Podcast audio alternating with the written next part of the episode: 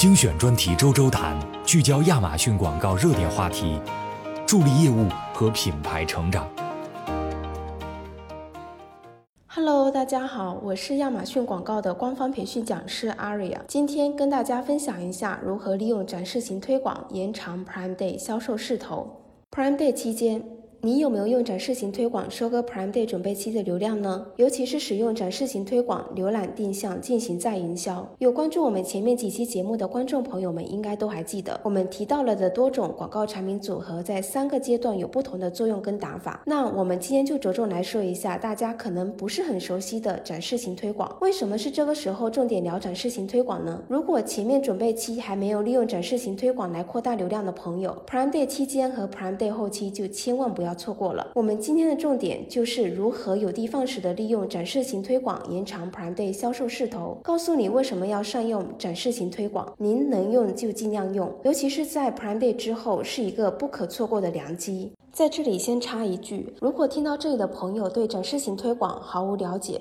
那么还是建议您先移步到前面的专门介绍展示型推广的节目，传送门我已经放在音频详情区了。展示型推广利用受众构建策略和亚马逊上的主要购物信号，来激发潜在顾客在不同阶段的购物行为，从认知到发现，从考虑到中意，然后到最后的购买。那为什么要使用展示型推广呢？展示型推广使品牌能够获得简单易用的展示广告解决方案，这些解决方案可以吸引亚马逊网站内外的顾客，而且对于那些想要快速上手并独立创建和控制展示广告活动的广告主来说，展示型推广则比较合适。展示型推广可以帮助广告主吸引正在亚马逊网站内外研究、浏览或购买商品的相关受众。相关受众究竟是什么意思呢？展示型推广有多种策略，可让您吸引处于购买过程中各个阶段的顾客。例如，借助展示型推广，您可以在那些购物行为表明可能对您的商品感兴趣的顾客中提高知名度，在积极浏览类似或互补商品的顾客中建立购买意向，或在积极浏览过商品详情页的顾客中提。提升转化率，这些受众是根据亚马逊的购物信号自动创建的，无需手动构建任何细分。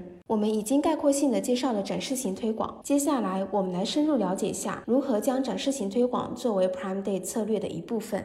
这两天就是 Prime Day 了。其实，在 Prime Day 之前就一定要开始增加页面浏览量了，这样才能在活动开始之前激发兴趣和热情。许多顾客需要时间来考虑购买新品牌商品，因此在 Prime Day 开始之前的几周和几个月内建立知名度，对你来说是最为有利的。那么，听到这里，可能有些朋友就会懊恼了：我之前没有做过展示型推广，那该怎么办呢？那就涉及到 Prime Day 期间和 Prime Day 之后的问题了。如果您在 Prime Day 之前已经通过各种方式吸引了更多的商品详情页浏览量了，那么等到 Prime Day 期间，这时你一般也都设置了一些促销活动，对吧？那这期间就可以利用展示型推广的商品投放策略，定位热门商品或者互补商品。您推广的商品将展示在搜索页、商品详情页等位置，激发他们的购买转化。那 Prime Day 之后，很多品牌其实都会看到 Prime Day 流量带来的连锁效应。这些可能种草过，但是因为种种原因最终没有购买的客户，利用展示型推广、浏览定向策略，你就会有更多的机会向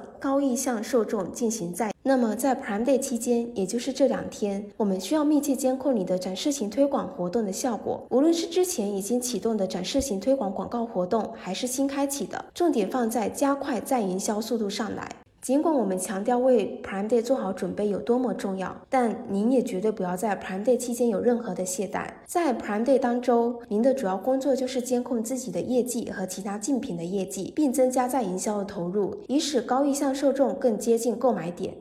对于这两天的预算和您在促销的商品的情况，要保持密切关注，以帮助您确保最大程度的提高展示次数，尤其是主推商品。对于 Prime Day 这一周，我们建议主要做三件事。第一个是监控每日预算，您可以预计 Prime Day 会有大量的顾客涌入，而且大量的活动会更快的耗尽广告活动预算。所以，请务必全天反复检查广告活动，并在广告活动用尽其支出时提高每日预算上限。如果您低估了您所能够吸引的受众数量，您的广告活动可能会在当天结束之前超出预算。如果发生这种情况，您的广告将会暂停，直到午夜每日预算重置，这样您可能会错过宝贵的展示机会。第二件事就是留意其他品牌在做什么，或者提供什么商品，以便找到实现连锁。例如，假设您是一家受养狗者欢迎的吸尘器公司，也许您已经看到，在使用展示型推广商品定向广告中，定位诸如宠物食品之类的互补商品，在他们详情页上投放广告位所取得的成功了。如果您发现某种特定宠物食品在 Prime Day 期间的交易量特别大，则可能需要考虑在该宠物食品的商品详情页上投放展示型推。推广商品广告，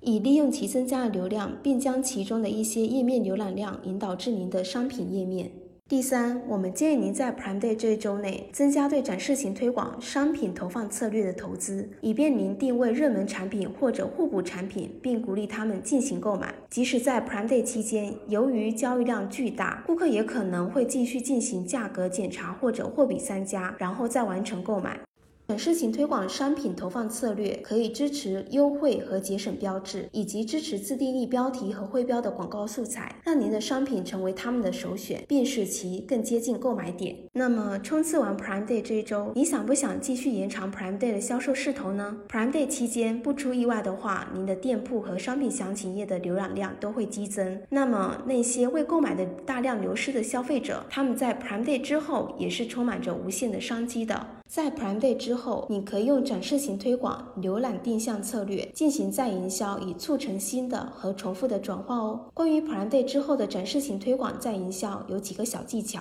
首先就是建议优先将商品详情页浏览量最多的商品添加到展示型推广中，这样的商品也意味着有更多的潜在购买受众。第二个技巧就是一定不要忘记设置一个足够高的每日预算，即使是 Prime Day 之后，潜在的顾客也并不会消失的无影无踪。你需要保持你的广告可以全天展示，以便抓住消费者的目光，并将他们带到你的商品面前。最后一个小技巧就是要进行测试和优化，找到适合受众的广告素材和信息。可以复制你的广告活动来进行 A/B 测试不同的变量，然后优化。这样经过测试和优化的展示型推广广告活动，不仅能够服务于 Prime Day 后期，也能持续在后面的旺季对你的商品销售助一把力。那么在今天的最后呢，我还想介绍一些现在就可以动手、马上使用的战略性技巧。对于这两天 Prime Day 期间看到的商品详情页浏览量大幅增加的卖家朋友呢，建议您优先将商品详情页浏览量最多的商品添加到展示型推广、浏览定向策略的活动中进行再营销推广。页面浏览量最多的商品也将是潜在再营销受众总数最多的商品。还有，打开您的卖家平台或者广告平台，检查一下你的每日预算是不是足够高。如果您低估了所能够吸引的受众数量，您的广告活动可能会在当天结束前超出预算。如果发生这种情况，这个高流量时期的广告引流活动就会暂停，您将会错过宝贵的展示机会。尤其是 Prime Day 之后，更要检查你的预算，因为这时候你的商品可能已经累积了更多的潜在再营销受众。因为这时候您的商品可能已经累积了更多的潜在在营销受众，等待着您重新把他们叫回来，进而产生购买。好了，今天关于 Prime Day 期间和后期的展示型推广的话题就先到这里，欢迎大家留言或者私信与我们交流，也祝大家 Prime Day 大卖，我们下期再见。